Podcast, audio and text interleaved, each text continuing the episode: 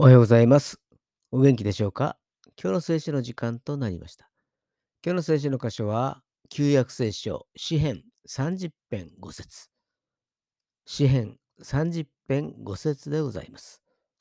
お読みいたします。誠に、身怒りはつかの間、命は恩寵のうちにある。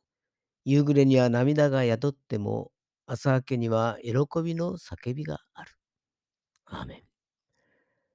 神様は愛の神様であり、義の神様なのです。だから義に背くことがあったら、厳しく裁かれますが、いつまでも怒り続けるわけではありません。ダビデが真摯に悔い改めた時にすぐに許されたように、涙する時があっても、それは残事であり、歓喜の時はいつまでも共に住んでくださるのです。今日も主と共に喜ぶことができますように。それでは今日という一日が皆さんにとって良き一日でありますように。よしでした。